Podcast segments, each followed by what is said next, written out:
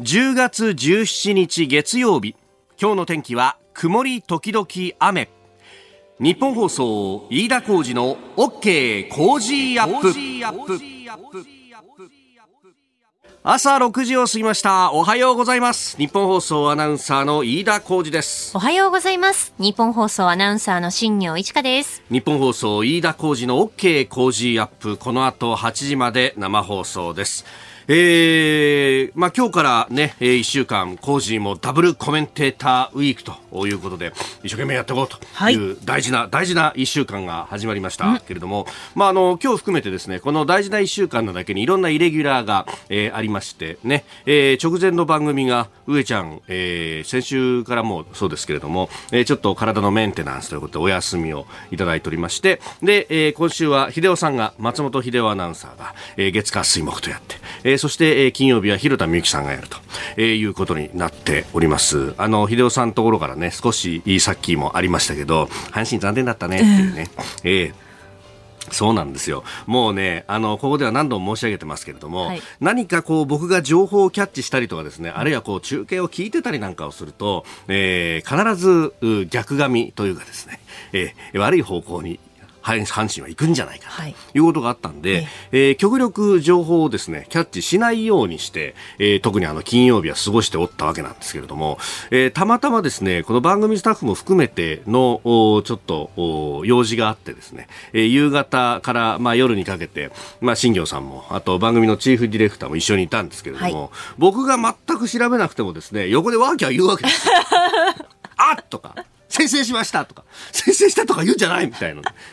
案の定ですよ。え、私のせいですか？いやいやいやいやいや、誰のせいとは言いませんけれども、まあまあまあまあまあ、そういったことになってですね、はい、えー、ヤクルトスワローズファンの皆さん本当におめでとうございます。おめでとうございます。えー、そしてオリックスファンの皆さんも本当におめでとうございます。おめでとうございます。えー、日本シリーズは日本放送で、はい、ぜひ、えー、来今週次のね土曜日日曜日、えー、も含めて中継をしますんで、こちらもぜひお聞きいただければと思いますが、まあその辺はね、あの須田慎一郎さんと後ほど、うん、そうです。後ほどね、後ほどもうあの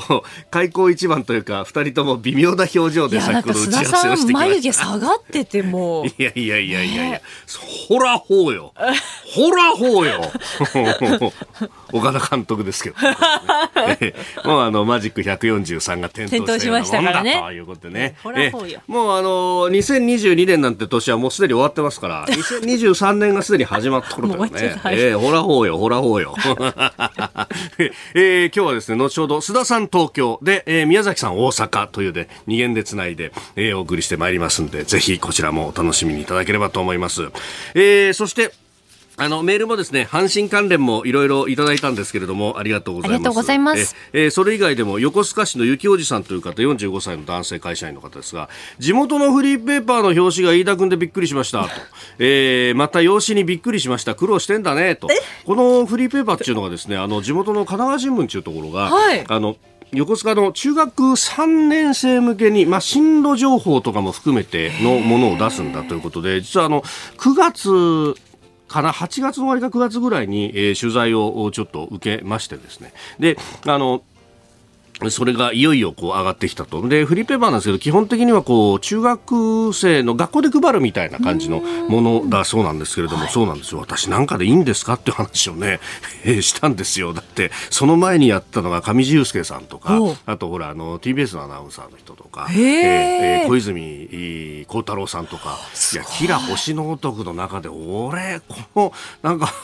あのハゲたおっさん出てきてるっていう、ね、そんなことないですよ。いやまたね風が強いところを外で撮ったんで、外で写真撮ったんだ、えー、それなりにこう髪がですね、えー、おぐしが乱れてというですね形になってましたんで、まあ、その辺をこう雪おじさんご覧になって容姿にびっくり苦労してんだねという表現になったかと思うんですけれども、えーえー、朝夕聞いてるからねというふうにいただきまして、ありがとうございます。ありがとうございます。えー、あの今週は特にですねもう神奈川横須賀のみならずですね、えー、東京千葉埼玉の皆さんにもよろしくよろしくお願いいたします。またあのご親戚が近くにいらっしゃるよとかいう方がいらっしゃいましたらですね、えー、ぜひ一つよろしくよろしくお願いいたします。今日からいっしゅうかんね、今日からいっしゅうかん今日からいっしゅうかんですね、はい、えー、普段ですねあのポッドキャストや YouTube で聞いてるよっていう方も、まああのー、このいっしゅうかんですね朝ろくじから日本放送を聞いたのと実質上何の変わりはないということをね申し添えておきたいと思います、はい、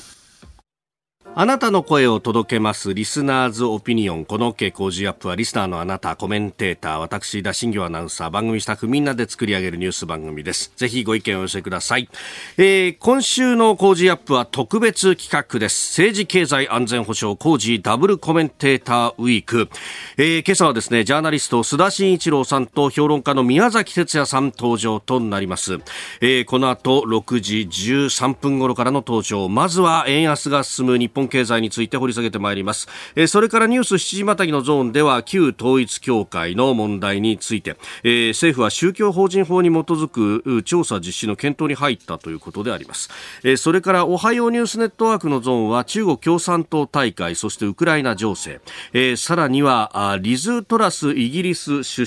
相、うーん財務大臣解任なんていうねニュースが入ってきました、えー、さらにスクープアップのゾーンしちじよんじゅっぷん過ぎですが、えー、政府が原発の運転期間延長検討というニュースも掘り下げてまいります。今週はご意見をいただいた方の中から毎日抽選でごにんの方に千葉県多古町の多古米新米にキロをプレゼントします。成田国際空港の東側に位置していて豊かな自然と文化歴史に育まれた町多古町。多古町はその昔湖や沼があり養分やミネラルが豊富な土壌で古くから良質な米の産地として栄えてきました。その多古町で栽培されたコシヒカリが多古米です。今週はじゅうがつここのかに開催されただいじゅういっかい多古米グランプリで総合グランプリに輝いた大谷晴美さんが丹精込めて作った多古米新米にキロを毎日ごにんの方にプレゼントします。プレゼントの応募おはがきでもお待ちしています。郵便番号 いちまるまるのはちよんさんきゅう 日本放送飯田浩司の OK 工事アップまで。えまた工事アップの番組ホームページにもプレゼントの応募フォームがあります。こちらからも応募ができますのでぜひご利用ください。えそしてご応募の際には必ず電話番号とお部屋番号をお書き添えください。工事ダブルコメンテーターウィーク、この時間からコメンテーターの方々お二人がご登場です。時刻はろくじじゅうごふん、えー、有楽町のスタジオはジャーナリスト須田慎一郎さんです。おはようございます。はい、おはようございます。えー、そして大阪のスタジオ日本放送関西社には評論家宮崎哲也さんがいらっしゃいます。宮崎さんおはようございます。おはようございます。よろしくお願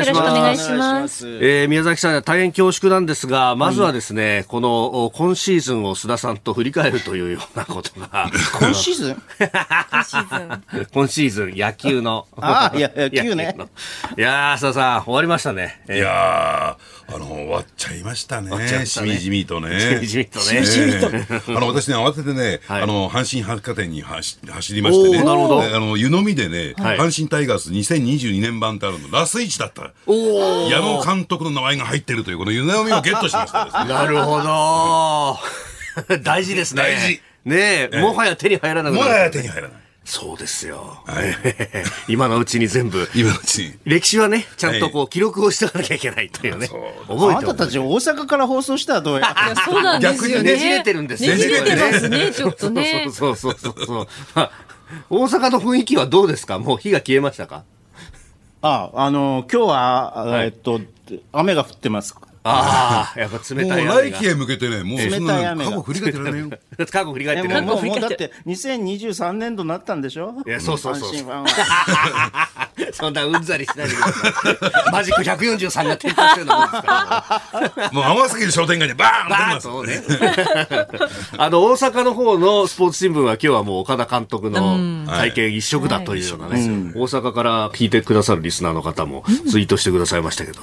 まあ、来季に向けて。もう来季やっぱり抑えはね、ええ、ダブル岩コンビだね。左のね、岩貞、岩崎と、ねえー。で、ジェーエフケー を作ったってのもともと岡田監督だから。岡田監督ですからね。うんえー、まあだからそのリリーフ陣をね、どう立て直すのかっていうのは、はい、ちょっと手腕が問われてるんじゃないかなと思いますね。ねそして佐藤輝明、大山はもう固定でやるんだと。うん、守備位置も変えず、ね、代走も出さずでやるんだということ、ねうん。しかし、藤浪はどうなんだろうね。いや、そうですよ。ポスティングですからね。そうなんだ。あの、宮崎さん。そうそうそう。いや、別に。なんかうんざりしてる。俺なんだっけ今季はね、今シーズンはね、はい、阪神は楽しませてくれたんで、ありがとうございます。きゅう連敗からのとか、ね、本当に面白かった。ジェットコースターでしたからね。ジェットコースターだもん。本当本当本当。我々私と飯田さんのね、あの人生みたいなもんだよね。ジェットコースターで上がったり下がったり下がったり。おじき今上がってる方なの下がってる方なの。下がってる方かな。下がってる方ですか。そうなの？うん、なんか家庭内に不穏な風が吹き始めてて、ね、え、そうなんですか？そうなんです。何それ。まあでも出張も多いですからね。出張前ですからね。大阪はもう や, やたらとほら、うん、それこそ市長選だなんだでいろいろ。もう大阪に乗り込まなきゃならないってんで片方にするケース。あれだあの、はい、市長のえっと予備選のなんか審査員かなんか。えっとやるんだ辛坊治郎と三浦瑠衣と一緒に市長選かなんかの予備選かなんかのなんか投げやりだ投げやりだ今それが芸風なの。夢崎さんのえいやなんかあの香ばしいトリオだな香ばしいいや素晴らしいトリオだなと思って維新らしいっていうか維新らしいまあそれはまだこれからですか。これからですね。さあ、えー、まずはですね、えー、この時間日本経済や世界経済についてっていうところで、うん、うーんニューヨークの外為市場いちドルひゃくよんじゅうはちえん台後半まで値下がりと、まあ、ちょっと週末に向けてまた円安がというところがありますが、さあ、あ目崎さんこれどう見ていったらいいですか。あのー、もうなんかなんていうかね、はいえっと、悪い円安論悪い円安論がこう美満していて、はい、いろんなところでございますね、えーあのー、もうこれで円安で、えー、どんどんインフレも進んでいって更新していって、うん日本経済あのの手がつけなくなると、はい、そもそも通貨の、えー、が安くなるということは国力が低下するあるいは経済力が低下することであるとかっていうようなですね、はい、ほとんど私からすれば妄言に等しいですね妄言あの言葉がですね、えええー、メディアをですねこう、はい、あの飛び交ってるわけですけどあの円安っていうのは基本的に私は、えー、日本にとって特にこれから来年にかけての非常に大きなあこう日本が回復してえコロナ禍から回復してコロナ経済が回復してえさらなる比喩を遂げるためのうんてこになるというふうに思っています。まあ、円高の時の方が国内の雇用だとか考えるときつかったようなイメージありますもんね。だからさそれで最近 の, の, の こ, うこの種の言説の悪い円安論のトレンドっていうのは、はい、アベノミクスで、えっと、あの 円, 円安誘導をして、まあ、円安誘導を実はしてないんですよ、うん、してないんで結果的に円安になって、はい、企業が一息ついたんで、うんえー、あのあれが進まなかったとあの企業の選別が進まなかったといわゆるゾンビ企業が生き残った適正配分も進まなかったと、はい、だから円安はいけない、うん、要するに金融緩和はいけないというようなですね、うん、そういう、そういう馬鹿げた議論がですね、えー、とばっこしておりますんで、うん、あのね構造、構造改革とか、はい、あるいはほらこの番組でも言ってきたようなあのー、政府政府支出、はいえーと、生産的政府、政府支出とかっていうのは、ピージーエス とかっていうのは、はい、ある程度、まあ、少なくともデフレ化脱する、うん、あるいはある程度景気が立ち直らない段階でやらないと効果がないというのはもう証明されてるんですよ。うんでまだ日本はさ、はいえーと、コロナ前まではまだそこの賭場口に至ってっていうか至るか至らないかっていうところだったわけでしょ。うんデフレから脱却できるかできないかぐらいのそうそうそうそう、うん、でもこうコロナでコロナコロナの経済的影響で和訳茶になってしまって、はい、今度はウクライナ戦争で和訳茶になってしまってっていうような形なんだけれども、うん、私はねこれから、えー、年年年年初から年王にかけて日本経済は回復していくと、うんうんこのひょっとするとあの近年まれに見るこう成長を遂げるかもしれないというふうに見ています。須田さんいかがですか。うん、あのー、ですからね、これね、あの、日本のね、メディアの報道の仕方ってとんでもなくてですね、えー、ちょっとね、こういう理解をしてもらいたいんですよ。えー、どういうことかというと、確かに円安です。はい、えー、ドル高円安ですよね。うん、ただし、えー、じゃあ他国の通貨はどうなのか、ドル以外の通貨はどうなのかというと、実を言うとね、うん、えー、ドルどっぽ高なんですよ。うん、まあ、他の通貨全部安くなってる。はい、つまり円安、つまり日米金利差での円安なんじゃなくて、えー、円を含めてドル以外の通貨はみんな安くなっているということをね、まず理解していただくと、いかにね、日米金利差の拡大が円安を招いてるかっていうのは、ね、えー、とんでもない議論だということがわかるんじゃないかなと思いますよね。うん、で、そうしてもう一点ね、あのまあ、言ってみればですね、既存メディアがきちんとこうあの注目して報道しないのは何かっていうと、はい、あのここきゅうねんですね、日銀は、えー、異次元の金融緩和をやってきたわけですよね。大体はちねんぐらいの節目をしてですね、はい、日銀の内部そして日銀の関連機関からですね、まあそのね、この異次元の金融緩和を振り返ってというですねレポートが何種類か、ね、出されてるんですよ。はい、それをきちんと検証していくと、うん、要するに、まあ、結論から言えばね、金融緩和だけでは、ね、景気回復が実現できないという結論に至ってるんですよ。うん、はい、今更かいっていうね、そういうツッコミも出るんだけども、はい、じゃあ何が必要なのか、財政出動だと、うん、これね、意見が一致している。うん、でところがその辺について一切報道しない、なぜか財務省が嫌がってるから、うん、まあ一番絶対そこについて触れないのが朝日新聞ということになってくるんですけどね。はい、でそうするとね、やっぱりね、あのー、じゃあなどうやったらもう千載一遇のチャンスが来てて、これだけ金融緩和を続けていって、要するに財政出動をきちんとすれば、うん、さっき宮崎さん言われたような、うん、あの景気の回復とは間違いなく実現できるんですよ。これをやるかやらないか、まあ、特に注目されているのは、えー、この、ね、秋の臨時国会で始まる補正予算、はい、これがきちんとした規模、大規模な、えー、財政出動ができるかどうかにかかっているっていうことをね、忘れてほしくないなと思いますね。あとね、だからこう、はい、円安でさ、対外総資産ってどんどん増えていってるわけですよ。これをさ、どうやって国内に還流させるか、はい、円安によって増えた富っていうのをどのように国内に還流させていくかというのも一つのテーマなんだけれど、これは政策的な工夫が必要なのかもしれないという、だ普通あの自然にほっといたらなかなか帰ってこないのよ。ただね、ただね、私はね、もう、もう一つ違う側面を言って、あの、おっしゃる通り、須田さんのおっしゃる通り、うん、ドルのどっぽ高ということなんだけれども、はい、これによってね、あの、私はアメリカ経済というのは深刻な不況になっていく可能性が高いと、いわゆるずっとこの番組で言うとオーバーキルってやつだね。うん、あのインフレが今高まってるから、まあ、利上げをしたりとかしてブレーキを踏むんだけど、踏みすぎちゃうで、それで経済が減速しちゃう。そうそうそう。でも明らかに踏みすぎという状況は出ていて、これはさ アイエムエフ とかさ、はい、オーイーシーディー のさ、うん、予測が出てるじゃないですか。もうすでににじゅうさんねん予測、うん、にじゅうにねんの補正とにじゅうさんねんの予測が出てるんだけれども、はい、うん、アメリカ、例えば アイエムエフ でいうとアメリカのね、この ジーディーピー 実質 ジーディーピー 上昇率って いってんろくパーセント ですよ。にせんにじゅうにねんのにじゅうにねんぶん、はい、今年の分のね、日本は いってんななパーセント でアメリカは凌駕してんだよ。今年ですでに。今年ですでに、ええ、来年もすごいですね。アメリカ いってんれい に対して日本 いってんろく。これ日本がなんか ジーセブン 牽引しちゃうのかみたいな数字が出てますね。そうそうそう。ユーロ、ユーロもだんだん悪くなってきていて、はい、うんうん、来年はおそらくマイナス れいてんなな。ああ、そうですね、えー、予想よりはマイナス れいてんなな で れいてんご プラス、まあ、ドイツなんかはマイナス成長じゃないかってことが言われてますね。そうでプラス成長になっているのは日本だけなんだよ。あの主要国でね、中国の中では、うん、あの中国とか除きますよ、はい、うん、そう考えるとさ、えー、と今日本はチャンスの、はい、本当にあのさんじゅうねんぶりぐらいの経済成長の、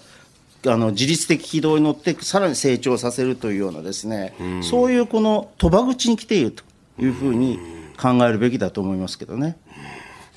えーこの経済、そしてまあ国内の事情などについてもですね、この後も分析いただこうと思います。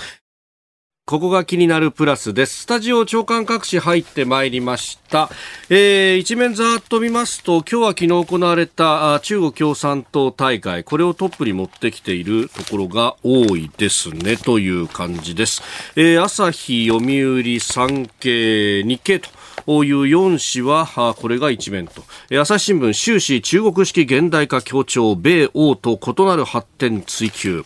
えー、読売新聞、中台統一武力放棄せず、習氏政治報告、共産党大会開幕。ええー、産経終始台湾統一必ず実現、武力放棄否定、さんきめい実績誇示、えー、それから日経は台湾統一必ず実現、終始長期政権を意識共産党大会と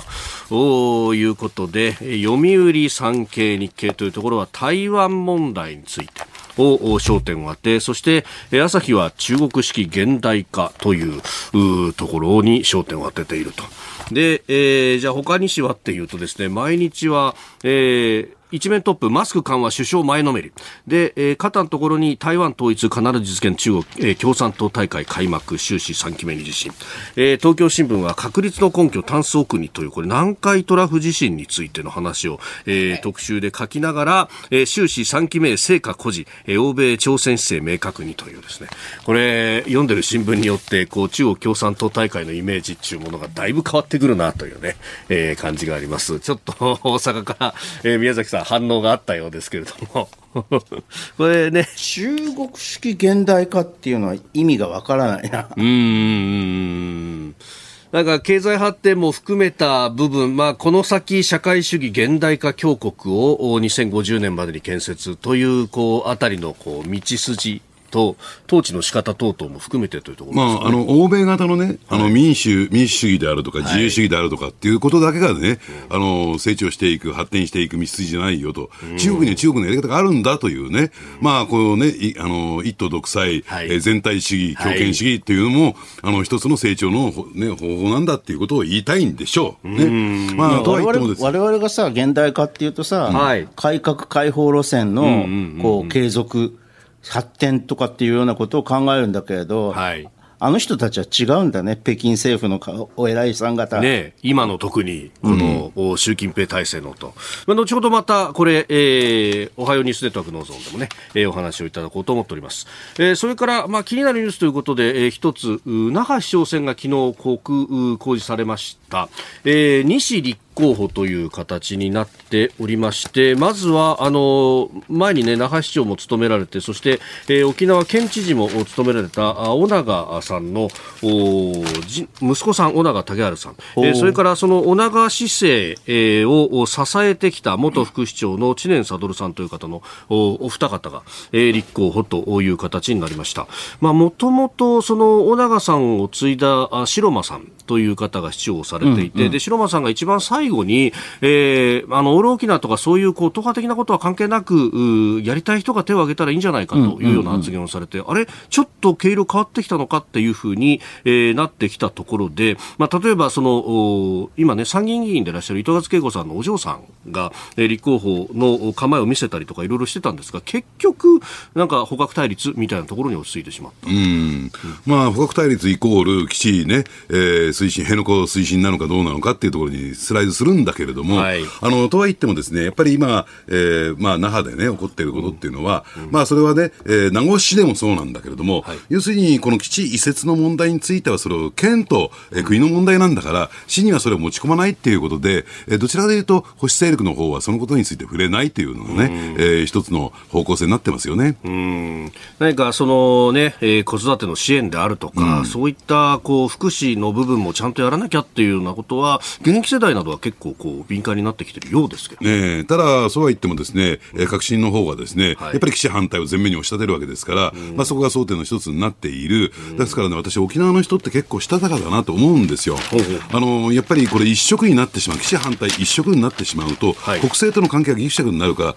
そのまま微妙なバランスを取って、うん、要するに、えー、県知事選挙と市長選挙を分けてっていうのかな、うん、結果として、えーね、違った結果になってきてるなと思いますね、うん。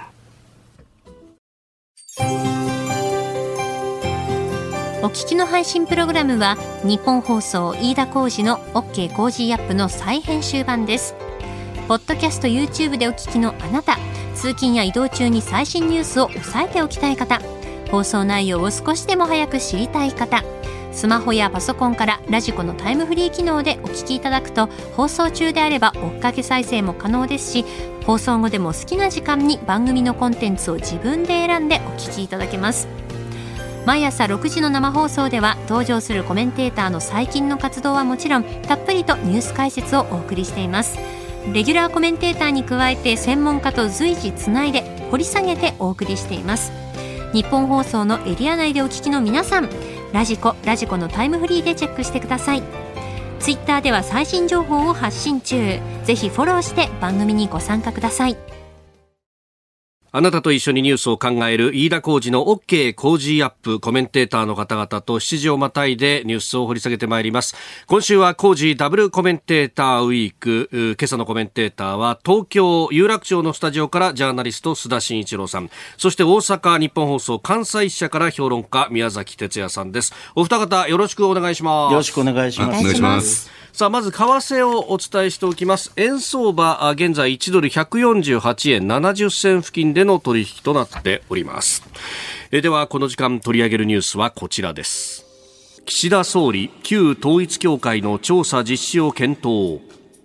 岸田総理大臣は世界平和統一家庭連合、旧統一教会の問題について、宗教法人法に基づく調査実施の検討に入りました。消費者庁の有識者検討会が近く調査要求を含む提言をまとめることを踏まえ、え今日じゅうしちにちの衆議院予算委員会で表明する見通しです。えー、昨日おとといあたりから複数の政府関係者の話という形で各紙が報じておりますが、えー、旧統一教会に対して宗教法人法に基づく質問権を行使するんだということが出てきました。宮崎さん、これどういうような意味なんでしょうか。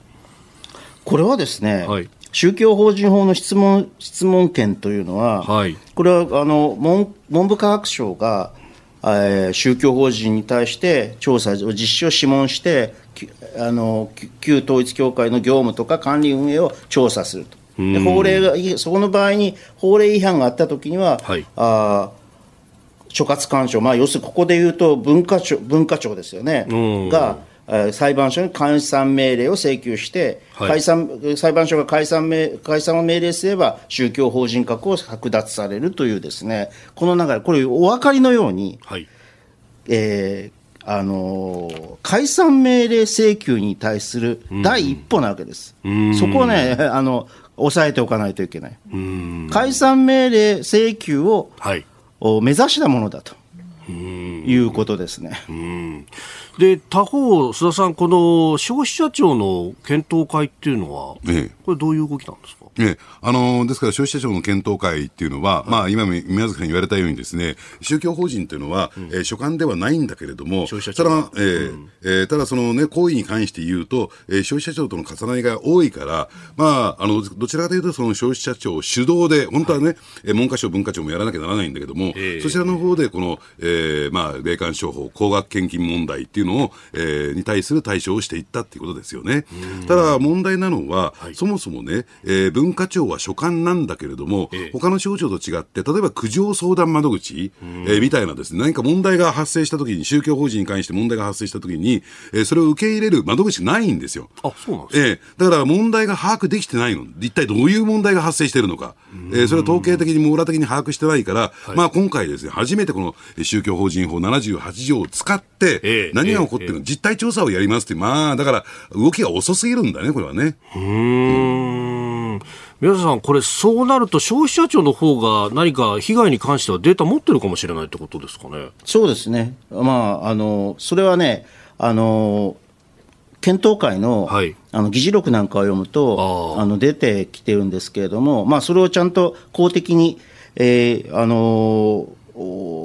調査しようというのが調査して、まあ、そこで、えー、違法性を不法行為が行われているとか違法行為が行われているとかっていうことを明らかにして、うん、解散命令請求に行くかどうかという、そういうところで、これね、要するにもう、もう消費者庁がそれを、はい、あの提言というか勧告というか文化庁に対して出すであろうということは、うん、もうあの議事録読んでると予想できることなわけ、はい、でこれはまずね、岸田、岸田政権に行くわけですよ、うん、そして岸田政権がもしその提言を拒否したらどうなるかというと、はい、跳ねちゃったらどうなるかというと、うん、また支持率下がりますよね、うん、あ、原因究明に積極的じゃないじゃないかってこと。そうそうそうそう、うん、ただでさえなんなはちわり近い人たちが、はい、あの不満だと、世論調査で統一世論調査で統一教会対応 が, が甘いというふうに言っているのに、だなのでこれはもう先手を打ったという感じ。そのさん、これ質問権でまずは質問をするんだ、うん、調査をするんだと、これどうなんですか、時間かかるもんなんですか。いや、もうかかりますね。だから、うん、えー、これね、えー、旧統一教会サイドがサボタージュすれば、えー、結論が出てくるまでにね、うん、にねんもさんねんもかかるっていうふうに言われてるわけなんですよ。だから宮崎さん言われたように、まあ、アリバイ工作じゃないけれども、うん、えー、ここでとりあえずやっとけば、そのうち世論を忘れるんじゃないかみたいなね、ふうにも考えてんじゃないのと。ね、で一番の問題は何かっていうとね、はい、えー、そもそもね、うん、別にこれ文化庁あるいは文科省がですね解散を命じるわけじゃない、裁判所にそれを請求するだけなんです、はい、だからとっととやれっていう話があったんだけれども、うん、要するに、えー、例えば旧統一教会の、えー、教団、教団幹部がですね、えー、刑事罰を受けてないとかね、はい、いうところをしのごの言ってたんだけれども、えー、別にですね宗教法人法を見てみればですね、あのー、ね、刑法などってなってるんですよ。だから別にそれがね、刑事罰を受けてるか受けてないかっていうのは解散に対する、えー、まあ、あの基準じゃないんですよ、条件じゃないんですよ。だから出せばいいんだけれども、それをやってこなかった。で、加えてですよ、一番これが大きな問題なんだけども、はい、えー、せんきゅうひゃくはちじゅうねんだい、やっぱり警察はですね、旧統一教会サイドに対して、えー、かなりですね、内偵捜査なんかを進めていて、刑事的に立件されるんじゃないか。ところがきゅうじゅうねん入ってピタッとその動きを止めるんですよ。なぜ止まったのか。そのこと自体が問題じゃないか。うん、だからそれがですね、例えば国会なんかでですね、いろいろ出てくると、はい、えー、大変な問題になるから、だから、えー、今回のね、えー、調査っていうね、えー、ことをやってるんじゃないかなと私は思いますけどね。うーん、それは宮崎さんいかがですか。まあ、ただその お, おっしゃる通りなんですけれども、うん、あのー、あの解散命令っていうのは、はい、先ほど須田さんもおっしゃったように、ええ、今までのこう判例を見ると、うん、要するにえー、指導者あ幹部が、えええー、刑事罰を課せられた、うんうんうん、あるいは組織的なその不法行為あるいはあその違法行為に対して、えー、組織的関与があったということが立証されて解散命令という形になってきたわけです。だから今回裁判所がもし解散命令を出すとすれば新解釈を打ち出すということになりますね。うんうん、まあ、民事訴訟の部分では、はい、教団に対して責任をっていうようなものが出てたりするというような、ねね、報道もあったりします。まあ、あの布教の、ね、はい、えー、実態自体がその統一教会であることを隠してやったことに対しては、うん、違法であるということは最高裁でも認定されてますからね、うん、まあ、そのこと一つ取ってみればいいんじゃないかなと思いますけどね。うん、えー、しちじをまたいでというところ、旧統一教会のお話、えー、調査実施検討ということで、これ宗教法人法に基づく質問権の行使、まあ、行政手続きの話を中心に前半でお話をいただきました。うん、で今日から一方で衆議院予算委員会が始まるということになります。これの政治に対する影響、宮崎さんどう見ますか。まあ、だから統一教会絡みでいうと萩生田政調会長、はい、というようなことが注目されると思いますけど、うーん、ただこの臨時国会でね、はい、特に予算委員会で、ええ、まあ、その旧統一教会問題をちょっと脇に置いといてね、うん、一番何が注目されているのかというと、はい、やっぱりあの補正予算なんですよ。だからね、あの総合経済対策の財政的な裏付けになる補正予算、ええ、で実はですね、岸田さんこのあたり全くセンスがないな、何考えてんだろうなと思うのは、はい、その総合経済対策の策定を命じたのが山際経済再生担当大臣なんですよ。ですから、ね、補正予算は鈴木財務大臣だよ、ええ、とは言ってもですね、ええ、この質疑が予算委員会で始まった一般質疑で、はい、山際大臣火だるまですよこれ、旧統一教会問題で、うん、確かにそうですね、持つのと、うん、持つのか、ね、あ、いやだから萩生田山際が、はい、特に山際がの方が、えー、あの閣僚だからね問題になるよね、うん、これはね。それでも も, もう一つはね、はい、だって参議院選挙の前時点で、えー、やっぱり景気経済を考えたら物価高騰を考えたらやっぱり早急に補正予算、大型の補正予算を組まなきゃならない。これはね、岸田総理も、うん、あるいは、えー、茂木幹事長も言ってたわけでしょ、はい、ところがびっくりしちゃったのは、えー、じゅうがつ入ってからよ、総合経済対策を作れと、そうですね、お前今まで何やってたんだよと、くがつさんじゅうにちの閣議でようやくでしたからね、えー、バカかそしたらじゅういちがつだよ、補正予算出てくるの出てくるのがじゅういちがつ、成立したらじゅういちがつ末かじゅうにがつ頭だよ。この国会じゅうにがつのとおかまでってなってますからね、ギリギリですね。で、執行になったらこれいちがつにはにがつだよこれ、はい、にがつ大丈夫、日本の景気それまでだから半年以上ラグが出ちゃうってことですね。これね、バカだよね本当ね。だからね、私はね、うん、はい、あのー、これからね、えっ、えー、と問題になってくるというのは、うん、日銀総裁人事、はい、えー、これ一応国会同意人事だからね。そうですよね。 で, 次の国会でさ、これまだ見てないんだけど週刊ポストがさ、はい、トップ記事でさ、えー、岸田の日銀総裁人事で住宅ローン破綻ひゃくにじゅうまんけんという、いう記事が出ててさ、広告、新聞の広告見ただけなんですけど、えーえーあのえー、来年しがつに始まる金利急上昇で令和大恐慌へまっしぐらと、これ多分すごくいい記事なんじゃないかという気がするんだけど、もうね、あの含まれるところがこれ金融引き締めを行って利率が上がるから、それによって今ゼロ金利金棒だった住宅ローンが跳ね上がっちゃうと、特に変動金利がという話ですよね。そう、あの冗談じゃねえぞっていう話でさ、でも今、うん、あの取り沙汰されている日銀総裁人事というのは、はい、ずっとこの番組でも申し上げてきたように、えー、私はあの浅川さん、財務省の、はい、あの国債畑の浅川さんがいいなと思ったので、この人事は消えて、えーえっと、あの中曽さんと雨宮さんというですね、ふたりとも日銀、日銀プロパになるだろうというふうに考えられるわけですね。うんで、まあ、中曽とさ、はい、雨宮だったら、ええ、まあ、雨宮がちょっとだけいいかなっていうぐらいの策は探すぐらいしかなくて、えええー、まあとはいえね、はい、本当に金利を上げることができて、あのあ異次元緩和を縮小して金利を上げることができるかと、はい、でもしやったらですね、はい、原誠があのあの大喜びすると思うんだけれど、もしやったらですね、本当にこの週刊ポストのような事態に陥りかねないですね、はい、でさっき言った、はい、あの回復シナリオもこれでつ、ええ、あの潰れますね。うーんで、これ住宅ローンの話だけじゃなくって中小企業の資金繰りだって大変なことになるんですよね。もちろんですね、これは要するに住宅ローンって象徴的な話です。うんだからね、今やるべきは、はい、やっぱり金融緩和が続いている、継続している中での財政出動なんですよ。それは日銀が出しているレポートにもそう記載されているんだから、でなおかつね、えー、コアコア シーピーアイ、はいえー、あの消費者物価指数のですね、上昇率ですね、上昇率ですね、これが にてんゼロ いってないんだから、はい、まだ金融緩和継続する。だから今ね、きちんと財政出動しなさいってことなのよ。うー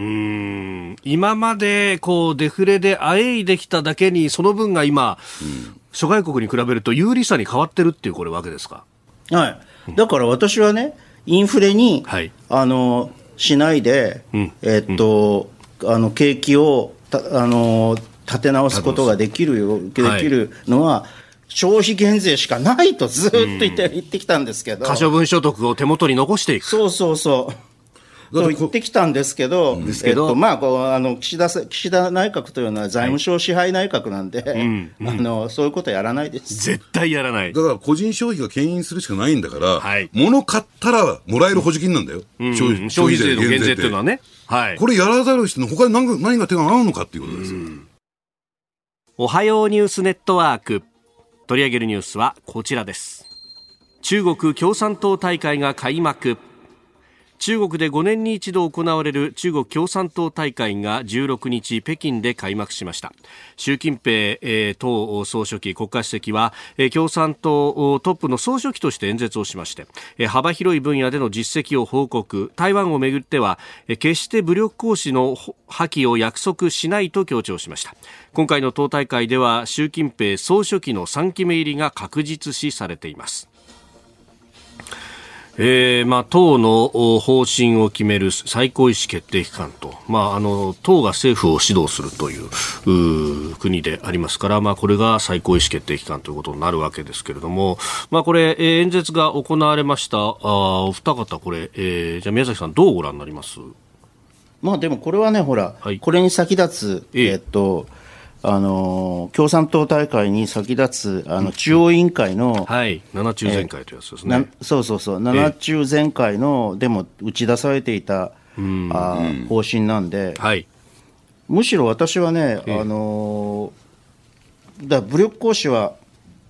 排除しない、破棄しないと言ったんだけれども、はい、これに対してアメリカ向けにね、うん、そのこれにこうこう妖怪してくる、口を出してくる勢力というのは、はいええええ、あの排除するとかっていうようなもっと攻撃的な言葉が出るんじゃないかというふうに思ってたんですが、そこはなかったんですね。やっぱり米中対立は、はい、あなんとか避けたいというそういうことではないでしょうかね。うん、うん、あの私はですね、台湾に対する武力行使に関して、はい、あのレッドライン、このラインを越えたら武力行使をするよというね、うん、まあ、そのレッドライン、これがですね、えー、さんきを迎えて、はい、まあ、中国主導でこれ変更しようとしてるんじゃないかなと受け止めましたね。それはあります、ね、うどういうことかというと、これまではね、はい、台湾の独立派がですね、まあ、あの蔡英文政権と結びついたとき、あるいは台湾の独立派がアメリカなどとの連動連携したとき、はい、これがレッドラインだったんですよ。で、そうじゃなくて、もうアメリカは一切口を挟むなと、台湾問題に対して関与するなというふうにね、はい、えー、そのレッドラインが、ね、えー、かなり低くなってしまったんじゃないかなと。お事実上ね、えー、事実上、うん、やっぱりそこにはあのさっきのペロシ下院議長の訪台ってものは大きかったですか。まあ、あれは一つの き, 口あのきっかけでしょうけどね、うん、だからそれを受けてアメリカはそれを受け入れるのかどうなのか。今までのはそのレッドラインについてはね、はい、えー、蔡英文政権もアメリカも受け入れたわけです。だから独立派に対してアメリカは支援をもしてこなかったし、えー、蔡英文政権もですね、そことは、はい、え接触を持たなかった。でところがそこまで下がってきてしまうと、うん、まあ、アメリカはこれは蹴飛ばすでしょうね。お、えー、アメリカは、ね、あの台湾との間で、まあ、台湾関係法がまずありますけれども、それだけじゃなくて新しい法律をこれもう議会は上げてますよね。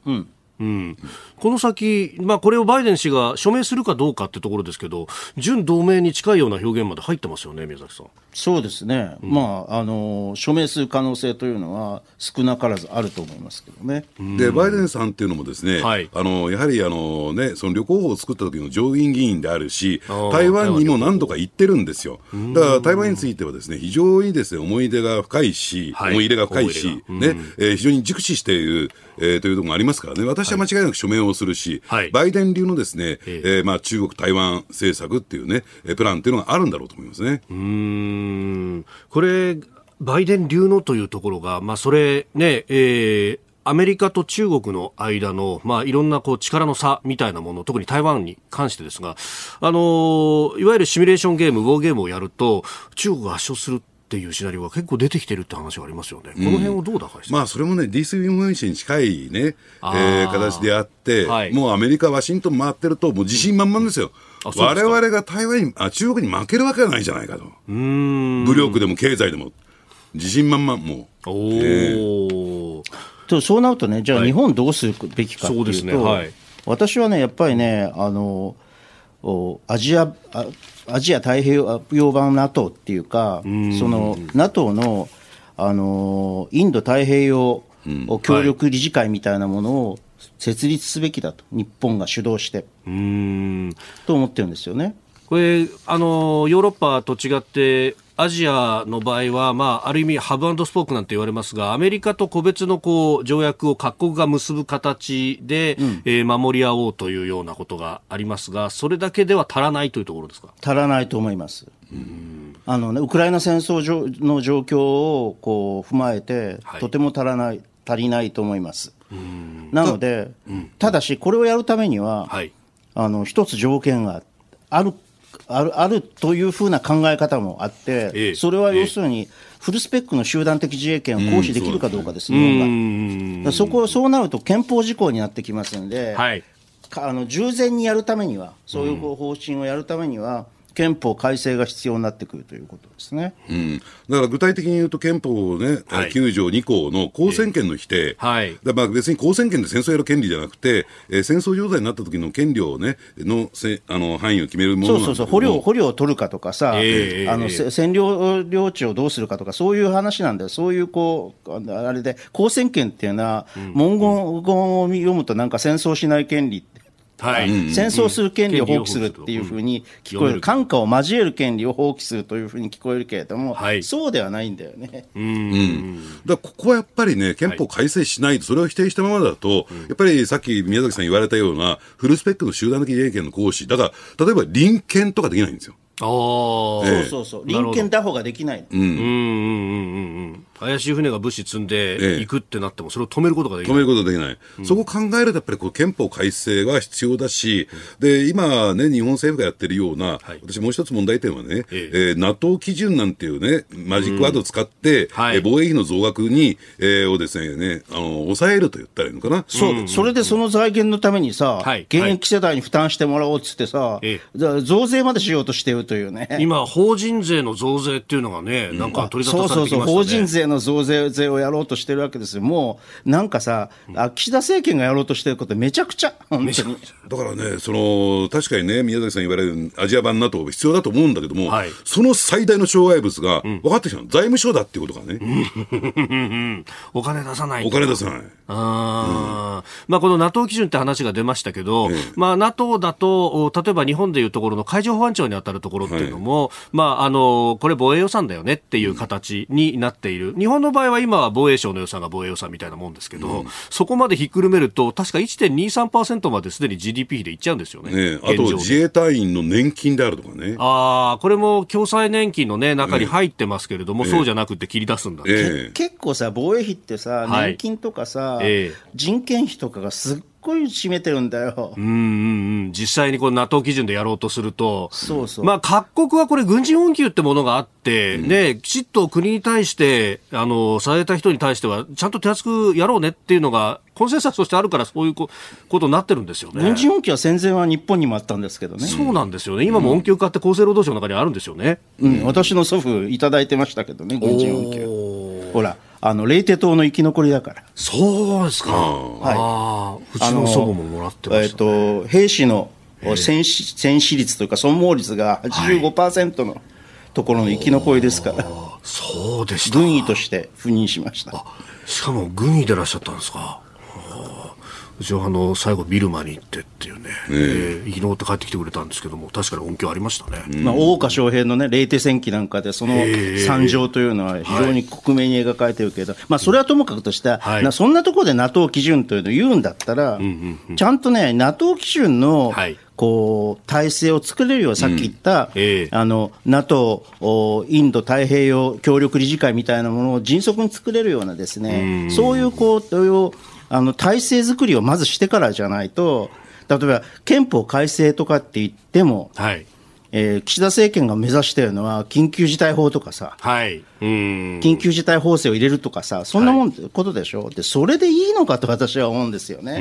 うんそんなことだったらやらない方がいいうんとかさ、またさざあの財政健全化あ財政健全化条項を憲法改正して入れようとか、ね、とかさ、うんそんなものを入れるくらいよで緊急事態と財政健全化とかっていうだけで終わるんだったら、うん、もうやらない方がいいです。うん憲法改正なんてうん今ちょっとねあの話出たところそのどう守るかっていうところの話をしておりますが、結局その憲法の立て付けってある意味日本が次打って出ることのないようにっていう立て付けになってますが、逆に今思わなきゃいけないのは攻められることが突然あるかもしれないよってことがウクライナで分かったわけですよね。そういうことです、うん、そういうことですよ本当に。で加えて、はい、やはりその安全保障環境からっていう点で言えばね、はいえー、ロシア、北朝鮮、中国に、えー、挟まれている。だから日本こそですね、うん、やっぱりその辺をきちんと整備しなければ生き残っていけない。財政は健全化な健全するか、かするかもしれないけども、はい、国が滅びちゃうかもしれないと違った意味でね。う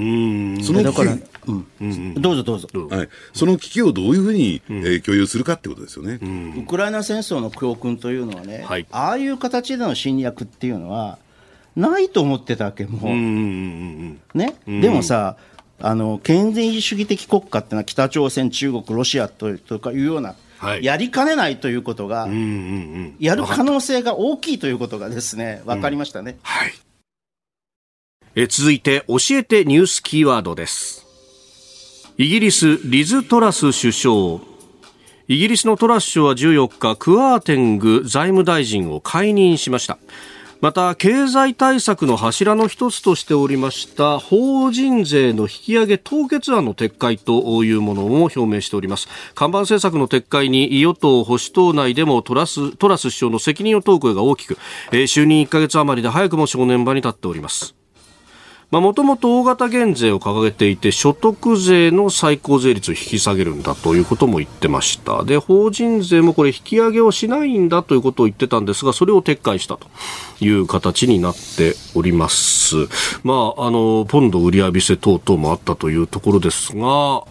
浅田さんどう見ます？うん、やっぱりですね、えーまあ、あのなんていうんですか、トラス首相のですね、経済政策の誤り、えー、失敗ミスっていうね、そういう論調で報じられてますけれども、はい、そうじゃなくてで、やっぱりこの、ね、状況を受けてですね、国際金融投機筋、はい、要するに、えー、ギャンブラーですよね、うん、これがですね、まあ、売り浴びせたんだろうなと、えー、ことばかりにですね、まあ、日本のですね、この円安っていうのもそういう側面があって、はい、えー、国債をですね、まあ、下落させてさせようとするね、まあ、その国際金融筋のですね、動きっていうのが大きな影響を与えてるんですよ。だからそういった点で言うとですね、じゃあこれどうやって、まあ、制約するわけにもいきませんからね、はい、そこと中央銀各国中央銀行がどう向き合っていくのかっていうのがこれが重要なポイントになると思いますね。うーん、まあ、これ、まあね、イギリスも減税策等々で国内の需要を高めようよっていうふうにしていたところでこういうことが起こったと。目指したここでですね、イギリスを見ろ、日本だって財政出動したら、あのーうん、もっともっと売り上げせられるんだみたいなことを言う人がいますが、これどうですか？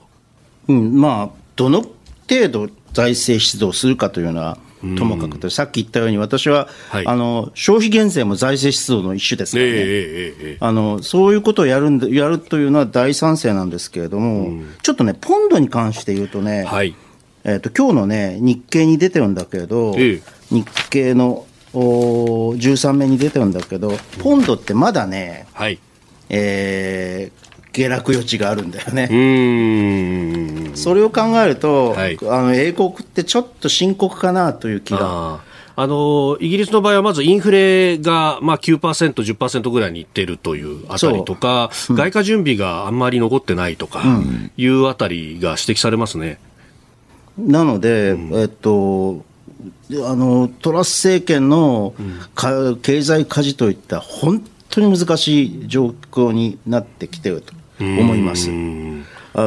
で、日本に関して言うと、はい、まああのー、さっきも言ったようにどういうふうに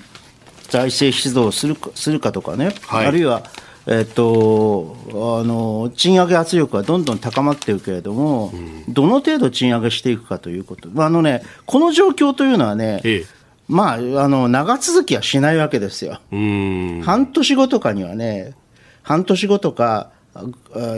まあそうだな、あの半年後ぐらいにね収束する可能性があって、またまた例えば円高に触れていく可能性というのはあるわけですね、えー、だから今のうちにあの円安で増える富はあの国内に還流させておくべきだというふうな話がなるんだけれども、うんうん、そうするとさ、うん、今どの程度、はい、財政出動する、私は財政出動すべきだと思って言ってるんですよ、うん、でもどの程度すべきなのか、あるいは賃上げでずっとこの番組で言ったように賃金とあの物価高のスパイラルに入らないようにするためにはどうすればいいかっていうのはちょっと慎重な対応が必要になってくると、うん、あの繊細な対応が必要になってくると思います、うん。続いてここだけニューススクープアップです。この時間最後のニュースをスクープアップ。政府が原発の運転期間延長を検討。政府が原則よんじゅうねんと定めている原発の運転期間の延長を検討していることについて、政府関係者の話として期間の上限を引き上げる案のほか、上限を撤廃する案や規制委員会の諮問期間を除外するあ審査期間を除外する案などが浮上していることが分かりました。政府では年内に方針案を決定する予定です。まあ、審査に時間がかかってしまうというあたりをこうどう取るかですが、須田さんどういう流れになってますか？まあ、あの大前提としてはね、はい、あのにせんごじゅうねんカーボンオフセットゼロ、温室効果ガスのですね、排出実質ゼロ、はい、えー、これがすべてのですねゴールなんですよ。そこから逆算してですね、えー、まあその発電含めてねエネルギー政策どうやっていくのかっていうところを考えていくと、やっぱりもう原発に頼らざるを得ない。はい、ね、えー、とはいっても新設新規の、ね、えー、建設は無理でしょうから、うん、そうするとやっぱりですね、あのー、消去法で言って残ったのは、はい、えー、既存原発のですね、えー、稼働期間の延長しかないってことなんだろうと思いますけどね。うーん、宮崎さんどうご覧になりますか？でもね、これはね、えー、原則よんじゅうねん最長ろくじゅうねんということを定められてたんだけれども、それを大幅に緩和するか撤廃するというような、緩和というかね、延長するか撤廃するという話でしょ、はい、このじゃあ一体原則よんじゅうねん最長ろくじゅうねんって何を基準にして決められていたのか、うん、うん当然安全性ですよね、うん、老朽化によって安全性に不安があるということが基準となっていたわけですから、うん、あのあの須田さんもちょっとおっしゃったけれども、もしそうなんだったらそんなことするよりも、うんうん、あの次世代原発を新設するとかの方がまだマシ、はい、だと思うんですけどね。だからね、その一方でやっぱり国のねエネルギー政策のこれミスというかですね、はい、失態なんですよ、失策なんですよ。でなぜミスをしてしまったのか、失策をしてしまったのか、そのあたりをきちんとですね明らかにして、はい、責任の取材を明確にして責任を負わせないで、ねうんうん、えそこは全部ね、えー、蓋をしてですね、はいえー、このなし崩し的に原発の運転期間延長してもですね、結果的にですねにせんごじゅうねんに本当に、えー、日本のねエネルギーが確保できる、電力が確保できるのかどうかっていう問題になってくると思いますけどね。うんねおっしゃる通りですね、本当に、うん、なんかそこの見直しっていうのを、はい、あの先行させる、先行させるというか、やらなきゃいけなくて、それをごまかすために、なんか岸田さんがきゅうき再稼働するとかって言ったんで、えー、それそういうことを事実も合わせるために、えー、この上限を撤廃するとか、うん、あの延長するとか、上限を撤廃するとかっていう話だと、私は極めて危険な。あの方法だ、方法だと、方針だと思いますけどね、うん、確かにそもそもの流れとしてあの去年の冬もそうだったし今年の夏もそうだったしまた今年の冬も来ると言われているあの直近でも電力足らないじゃんっていうところがありましたよね、うん、その辺のバランス欠いている部分っていうのが全くそういえば議論になってないよなっていう、ね、で加えてやっぱり注目してならないのは、はいね、今の飯田さんの話の、ね、中で注目してならないのは、うん、ベースロード電源どうやって確保するんですですかと、はい、季節であるとか時間帯によってね、えー、発電量に差があるような、うんえー、ものはそのベースロード電源にならないんですよ。太陽光だとか、えーはい、でそういった点でいうと原発、石炭火力、地熱、水力これしかないんですよ、うん、ところがもう、えー、カーボンオフセットゼロということで石炭使えないですよね。地熱はもう いちパーセント もね、えー、足していない、はい、という状況でいうと水力と原子力しかないという中でね、うん、じゃあその、ね、繰り返しになるけども再生可能エネルギーがそこには使えないんだから、うん、もう原発しか残ってないっていう状況になってるんですよ。再生可能エネルギーを使えないか使えない、はい、ベースロード電源にならないとその通りなんですけど、例えばもっとねこうあの高性能で大規模な蓄電池が開発されれば話は変わってくるわけですよね、はい、だからこれをどう、うん、あのこの技術の進歩とともにどう考えていくかっていうことがポイントになってくると思うけどね。うーん、まあ、本当そこにも投資が必要だしそもちろんうんそうだから そ, れその時こそですね、はい、あのあれあのP、PG、ピージーエス、はい、生産的政府投資っていうのが、えー、政府支出っていうのが私は必要になってくると思いますけどね。うんところが不思議なことに経産省特に資源エネルギー庁は、はい、その蓄電池っていうところに、まあえー、人も金もね、えー、投入してこなくて、はい、水素ってところに走ったわけですよ。あ次世代エネルギーとして水素、はい、で水素ってどうやって取るんですかっていうとこれ天然ガス分離して作ると、うんねうん、いうことなんだけどその天然ガスの供給源としてロシアを位置づけてるこの全体的な構図がまだいまだにこのロシアの、ね、ウクライナ侵攻を受けてもですね、はい、見直されていないんですよ。ここにそもそもの根本的な原因があってで経済安全保障とかっていうのが大きなか、うん、あの政府の課題になっているのに、はい、ま, まだそんなことやってるんですよ。あいつまでたってもサハリンいち、にとか切れないっていうのはそこの部分の全体像がまだ残ってる。そうなんですよ。だからそれはミスだったと誤りだったということをちゃんと政府は認めるべきだと思いますけどね。だからねエネルギー政策はやっぱり対抗を見直すということが必要なわけですよ、はい、うーんあのにせんごじゅうねんさらにその先に向けてね、はい、ところがさあのご承知のように、えーえー、岸田政権というのは何もしない政権だから長期的な展望ないもん こ, こ, この政権にあよんじゅうねんも先とかの話が出てこない、うん、そう困ったもんだ本当にそれでいいのかってところですね、えー、政府が原発の運転期間延長検討というニュースから、まあ、あ全体のエネルギー政策についてお話をいただきました。あなたと一緒に作る朝のニュース番組、飯田浩司の OK コージーアップ。日本放送の放送エリア外でお聞きのあなた、そして海外でお聞きのあなた、今朝もポッドキャスト YouTube でご愛聴いただきましてありがとうございました。飯田浩司の OK コージーアップ、東京有楽町日本放送で月曜日から金曜日朝ろくじからはちじまで生放送でお送りしています。番組ホームページでは登場いただくコメンテーターのラインナップや放送内容の原稿化された記事など情報盛りだくさんです。また公式ツイッターでは平日は毎日最新情報を配信中、ぜひチェックしてみてください。そしてもう一つ、飯田浩司アナウンサーが夕刊フジで毎週火曜日に連載中、飯田浩司のそこまで言うか、こちらもぜひご覧になってください。忙しい朝、そして移動中、ニュースを少し深く知りたいとき、ぜひ エーエム、エフエム、ラジコはもちろん、日本放送のポッドキャスト、YouTube でお楽しみください。